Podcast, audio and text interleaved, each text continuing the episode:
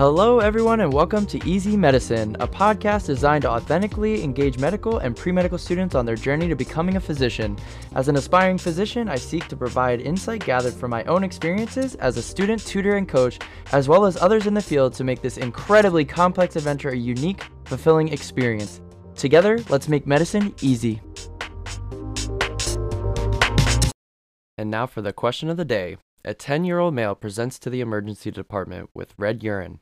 The patient's mother states they went to a family party, party earlier in the week. Since then, she noticed her son becoming more lethargic. Patient states he was having abdominal pain and then noticed red urine. This has happened to him one time prior when he was an infant. Mother states during that time he somehow got into her medications and took a dose of an antibiotic she was using for a UTI. The patient has two sisters. Neither of them had had an event like this prior. The patient appears to be in mild respiratory distress. Labs show a reduction in glutathione levels. What would you expect to see on a peripheral smear? A. Target cells. B. Bite cells. C. Acanthocytes. D. Burr cells. Or E. Schistocytes. And the answer will be at the end of the podcast. Hello, everyone, and welcome back to the show. I am so sorry. It's been a while now. I was going through some crazy illness, aka the flu. Not the vid this time, thank the Lord, but my gosh, I really felt like I was on death row on Monday and Tuesday of this week. So we're back at it and feeling a little bit better now. Nose is still stuffy, so if I sound kind of weird, that's exactly why. But anyway, I want to get into this. I was really inspired by this topic after I read the book Hidden Potential, and I wanted to share this concept with you because it is extraordinarily relevant to what I do as a tutor, what I do as a coach, and what all of medical students are doing without even really knowing that they're doing it. Um, and it's just it's something that's so important for our future and how we can be really great students in general and make us successful on our exams right because that's the goal to get to becoming a physician yes, we want to be there, but the first things first, we have to pass our boards. We have to pass the in class exams. And the best way to do that is to find things like this. And this is called the tutor effect. So the podcast will be all about the tutor effect today. I'm going to talk to you about a couple things like group studying because I know everybody has different opinions on this. Some people are in love with group studying and some people cannot stand it. And we're going to talk about that. And then also about becoming the master of content to the point that you can teach it to other people. So you may be doing this already, but if you haven't, I'm going to talk to you about some really cool studies that were brought up in this Hidden Potential podcast. And I went and did a little search on my own, but I want to share them with you because I think it's it's pretty awesome. And you know, we're nerds as med students, and that's some cool stuff. So let's get into it. I'm going to start with a quote from Seneca, also a huge fan of Stoicism. And Seneca is one of the oldest philosophers out there that we still refer to. And his quote is While we teach, we learn. Simple as that. While we teach, we learn. And we may not realize it, but every time we step away and we teach something, we are actually helping ourselves learn. We're maybe relearning a subject, right? We may be like, I haven't looked at HEMONC in quite some time now, but now the first year students are asking me about um, the oxygen saturation curve, and I'm pulling some information that I didn't even know existed, and you're teaching that to them. Well, that is part of the learning process is you're actually teaching, relearning the material because at some point you had mastered it. And so we're going to find a way that we can continue to master material by teaching. So where did this tutor effect even come from? Well, it was coined by um, a French language teacher. His name was Jean-Pol Martin in the 1980s. Um, and it was actually first called the protege effect. So they are used interchangeably, but this is a psychological term that has been used for quite some time now. The 80s, I guess it's been about 40 years. So this tutor effect basically postulated that students in the role of a teacher have an enhanced learning experience because they are encouraged to teach the other students. So basically, they are more involved in their learning process because they know they're going to have to teach it. So if we're going to teach something, we have to master it, right? We don't want to get in front of the classroom and have no idea what we're talking about. And so this is what the tutor effect talks about is when people are put in a situation where they have to teach, they will go out of their way to know the material very well. So I want to look at that actually from a developmental standpoint because this isn't just, you know, something that is actively engaged in the classroom. This is actually something that's been studied in development. Now, there was a study that came out in 2007. It was called the Confluence Model, and it was about birth order. And now, what they looked at basically were the intelligence levels between firstborns and then later born children. And interestingly, they found that the firstborns had a higher IQ score than their later born siblings. Now, before you get offended, because I'm also a middle child, so I'm like, whoa, are they coming at me? Am I, are they saying I'm dumb? I want you to take a step back and think about what is the study identifying here. So, if you think about this, maybe you're the oldest sibling, but if you're not, the older sibling, when they are first developing, they are learning on their own how to babble, how to crawl, how to talk, how to walk, how to climb stairs, how to eat food, how to use utensils, how to play with toys, right? All of these things, they're just kind of learning as they go and they're learning from the parents. Now, let's say another sibling comes along and that newborn is now in the house and then their sibling is two years old at this point and now they're walking around maybe they're playing with toys they're talking to mom and dad a little bit and the newborn is noticing these things and by the time the newborn gets to the stage where they are doing some of those things like babbling and crawling and walking and talking and climbing stairs, they are actually doing something that they watched from their young, younger sibling. Now, Interestingly, if you take that even further, imagine two siblings playing together. And if the younger sibling is trying to do something on a toy, but they can't figure out how it works, that older sibling can take that toy and say, press this button and it'll do what you want it to do. And then the younger sibling learns that. And then they do it again and they do it again and they do it again. And that reinforcement and the development of that behavior occurs. But what's cool is that that older sibling played the role of teaching that in order for them to know how to do that, they had to learn it on their own. And then they taught the younger siblings. And then if there's another younger sibling, that goes down the line.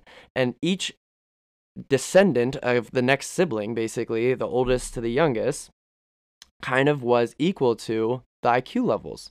So it's really interesting. And they actually looked at this study and took it and said, well, what about an only child? And they still found that children from a firstborn uh, that that were firstborn in a family of multiple children had a higher IQ than a child who was a who was an only child.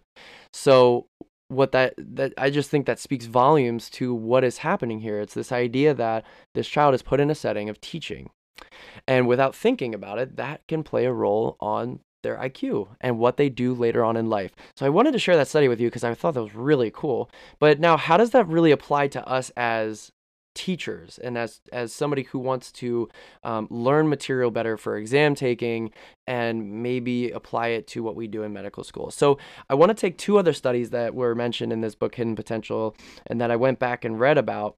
The first one is is written by Rees et al. Uh, 2015, and the the study is called "How Does Peer Teaching Compare to Faculty Teaching?"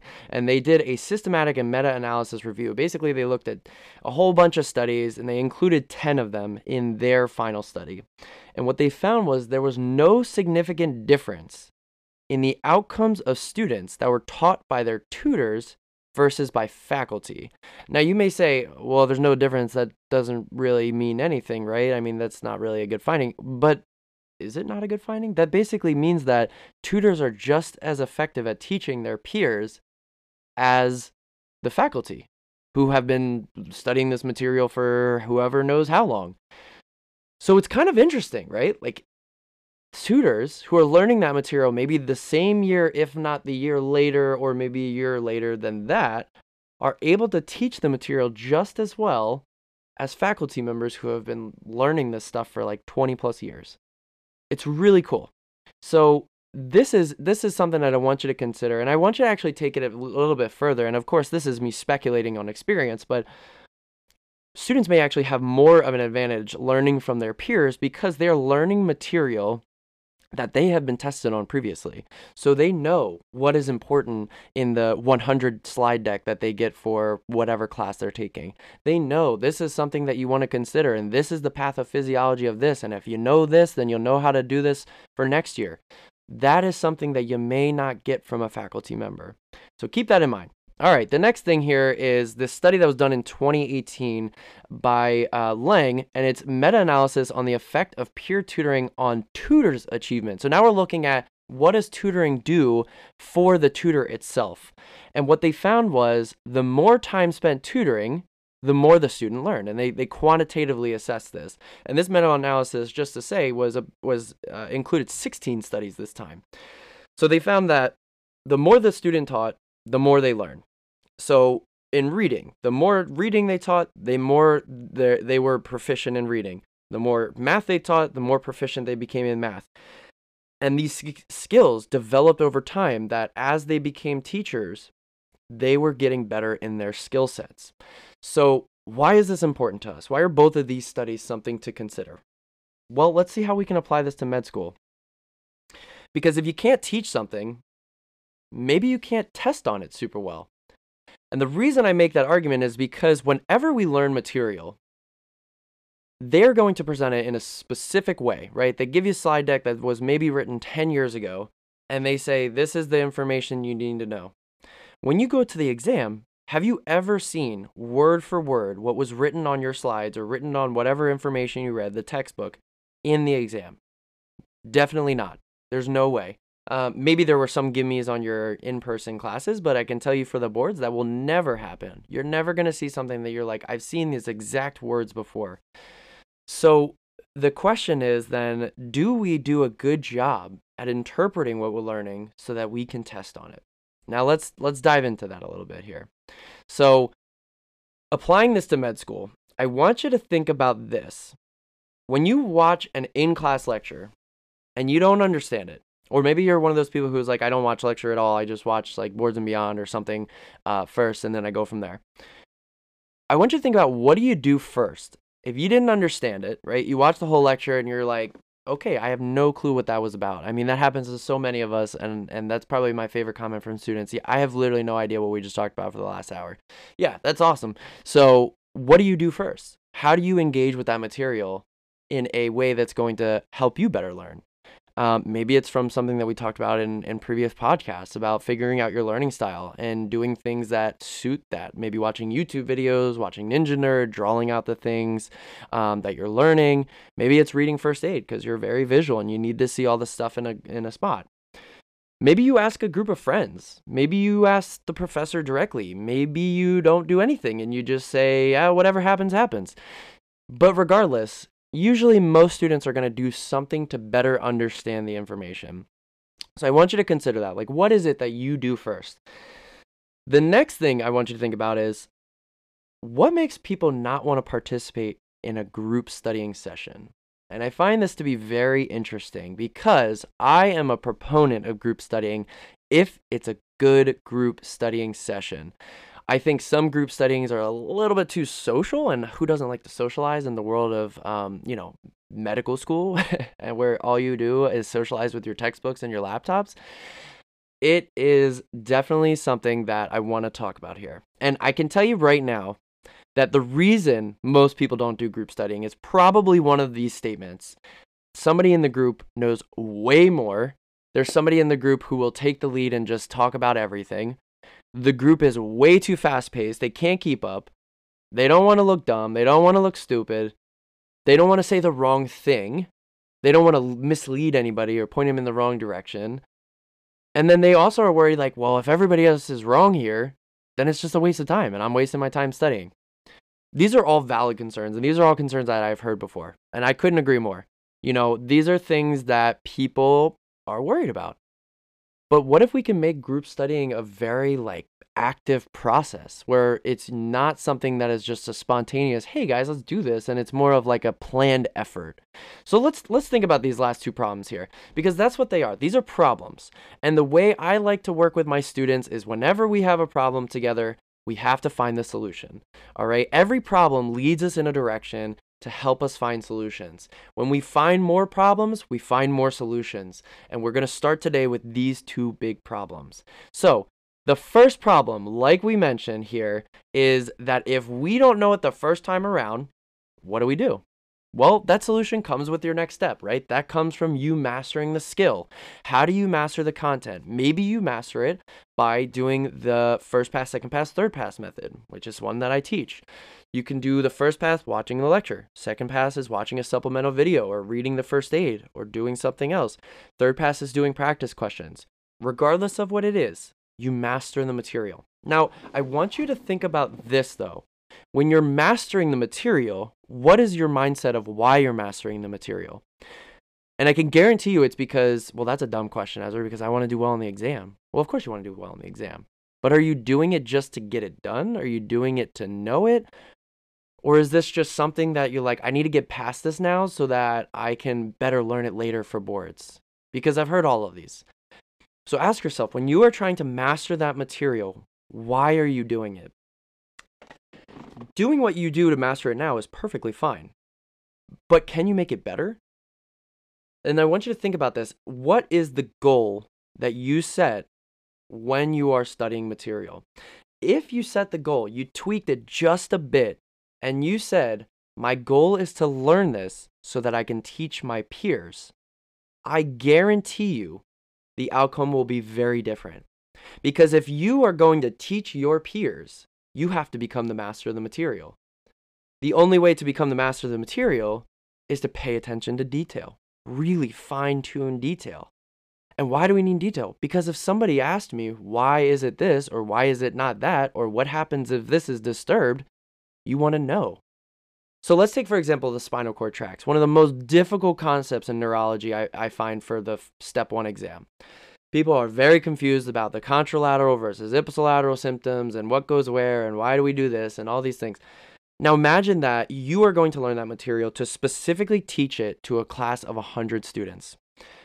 If you do not know the ins and outs of all of those pathways, what they do, what happens when you lose sensation or what happens when this track goes out or you over exaggerate this track right? Like all of these things could be questions that are asked and you have to know how to answer that. So with that mindset you've changed the game. You've made yourself want to learn it so that it's teachable to others. When you make something teachable to others you actually make it easier for yourself right? You're going to find a way to make you better understand the information so that is easily compressed and placed onto others. That is one thing that people feel like is something they spend too much time on, right? If they spend all this time writing things out and trying to figure out that, but in reality, the longevity of the memory is so much more beneficial than just superficially remembering something. So, fine tune detail, right? Preparing yourself for questions that could be asked. What if you cut this tract out? What if the dorsal column goes? What if there's a lower motor neuron lesion versus an upper motor neuron? Why is the reflex arc this way? These are all things that could be asked. And then you can also find mnemonics to make things simpler for people, right? Like if you if you have a hard time remembering which track goes where, maybe you create mnemonics to remember like dorsal uh, cords or dorsal column is associated with vibration and pressure. I'm not good with mnemonics at all, so I'll leave that up to you. But if it helps you create that for other people, that is the beauty of this. So be the student to learn, but become the master to teach. That is the goal of this problem. All right. And that's how we solve it. All right. Now, problem number two is about group studying. And I feel like most people do group studying all wrong. And it's because we come out of undergrad or we come out of another setting where we have big team meetings. You know, there's eight to 10 people in there, maybe even more. And everybody's just kind of talking, conversing. We're having a good time, you know, and, and we had the time to do that back then. But now time is time is everything in medical school. So if you're going to decide that I'm going to take an hour away from my individual learning to go study with a group, it better be a good decision. So I understand where people's uh, hesitations are when it comes to doing groups. So I want to talk about some concepts about how to make a really effective group. And what we're doing by, by creating a group is we're applying the tutor effect. So now we have created the master, now we apply the tutor effect. So the first thing is you want to limit the group size of tutoring. Minimum of two, maximum of four. You are perfectly capable of studying alone. I'm not saying don't study alone. I think the bulk of your studying should be done alone. This is specifically for when you decide group studying is appropriate. So, minimum of two, maximum of four. Why do I say max of four? Because you grow any bigger than that, and it's just going to become a tea party. Everybody's going to be spilling the tea, talking about gossip and all that good stuff, and you're going to be distracted and lost and you're going to lose focus on the goal of the session and then yes, it will be a waste of time. So it is so important that the less people there, the more focused it will be and of course, you want those people to be someone that you will learn and grow with. If you are on the same page with all of these people, it may be difficult to learn and grow. It's nice to have different levels of education in the room. So, if that's possible, totally recommend doing that if it's friends, I don't I don't think it's a bad idea, but make sure your friends know that this group studying session is not for having fun. It is to learn. It is to spend time together for an hour so that we can teach each other and master this content. Okay. The next thing is that there should never be one single teacher.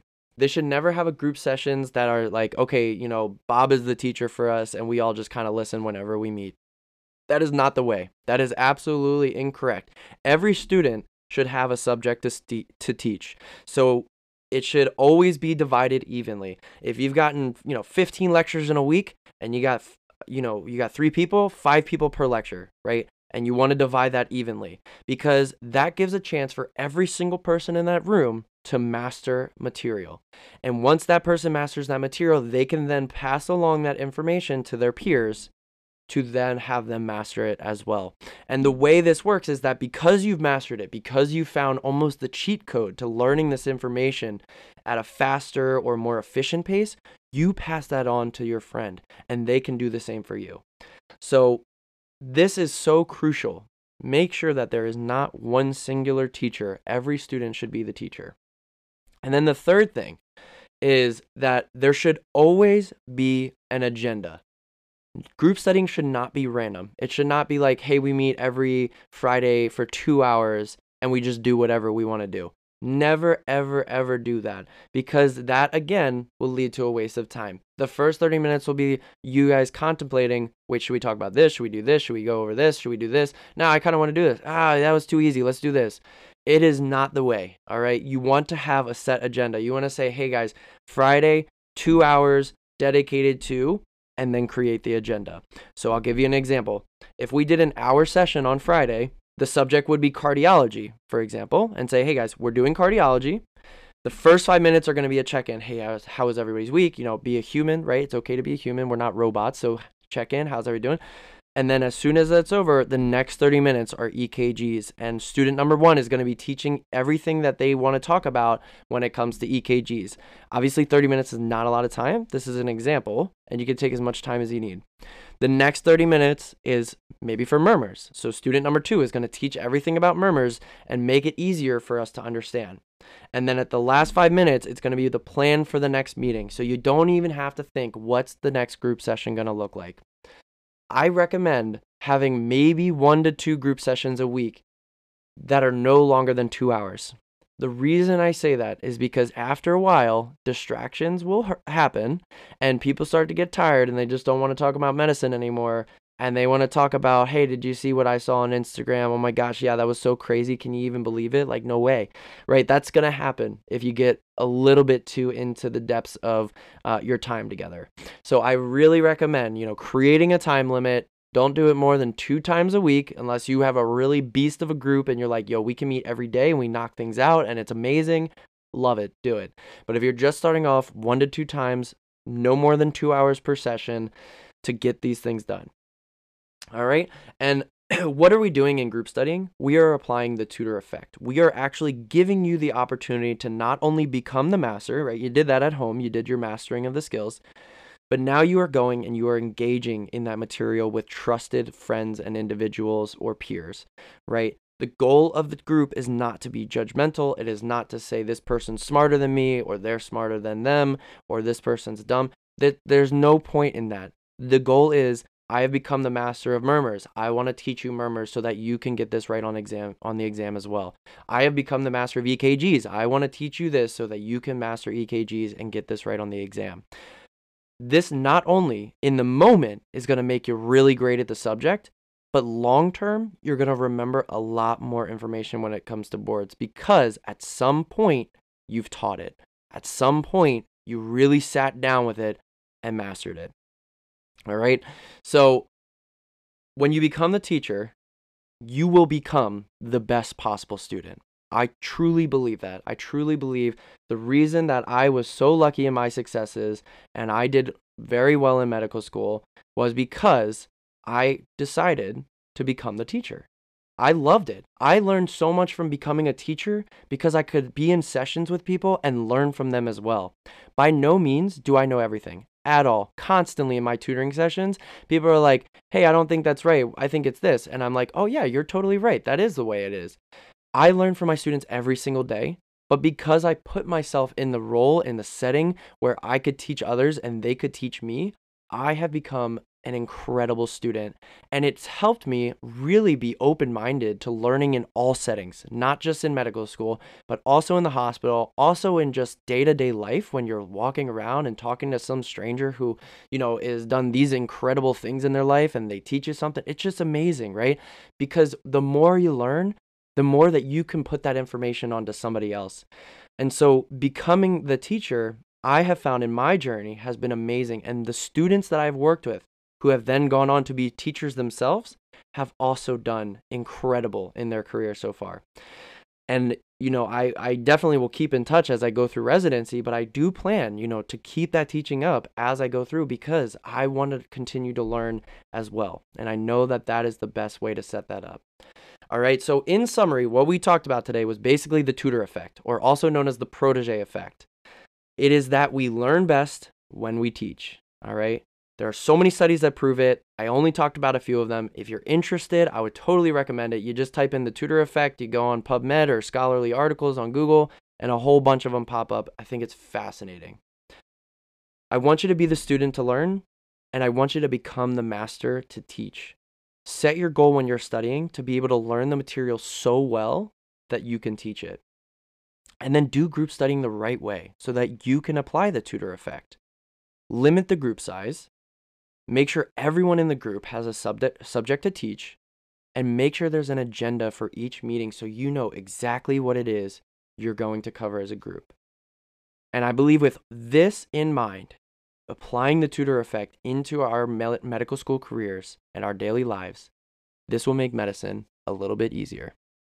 Now back to the question. A 10 year old male presents to the emergency department with red urine the patient's mother states they went to a family party, party earlier in the week.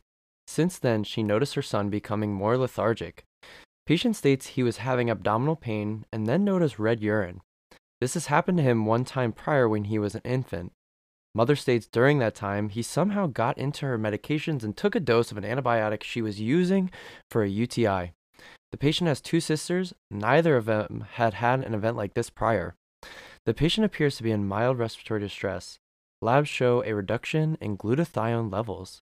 What would you expect to see on a peripheral smear? A. Target cells. B. Bite cells. C. Acanthocytes. D. Burr cells. Or E. Schistocytes. This was a bit of a longer question stem, but hey, who doesn't like a little bit longer? But just some key concepts here. So this is this is a kid, right? And and basically they're saying that he's starting to urinate red. Weird. So we might think like hemoglobinuria or myoglobinuria. He's at a family party. Maybe he caught something from somebody or maybe ate something weird. I don't know. Let's dive into it. He has abdominal pain. Then he noticed the red urine. They said that this has happened before. Okay. He took an antibiotic that his mom was taking for a UTI. Hmm. Okay. And then he has two sisters, and neither of them have had it before. Maybe they're trying to push me in the direction of like an X link recessive type mutation. And there's also a reduction in glutathione levels, which is definitely pointing me in the direction of the disease. So the correct answer here is B, bite cells. And what are they talking about here? They are basically describing G6PD deficiency. And in G6PD deficiency, what we lose is the ability to reduce glutathione. Why do we lose that? Because we cannot use the glucose 6 phosphate dehydrogenase to create more NADPH. Without NADPH, we lose protection protection from a lot of reactive oxygen species. Now, in this case, it's assumed that maybe the kid had fava beans at a party, party, and then you know the UTI is uh, that the mom maybe was she was taking Bactrim So, in this case, with G6PD deficiency, two of the big peripheral smear markers that we're looking for are Heinz bodies and bite cells. And, and basically, with the Heinz bodies, what happens is the macrophages notices this denatured hemoglobin, which creates the Heinz body, and it comes over and it bites the cell, and that's why we get a bite cell. So, that is the answer for this. Again, the answer is bite cells with G6PD deficiency. Thank you all for joining for this episode of the podcast. I really do appreciate it. My goal in life is to help as many as I can, and I know how much of a struggle it is to go through medical school and the pre medical process, and I wish to be a guide for all of you and learn a lot from you as well. So, thank you again for joining.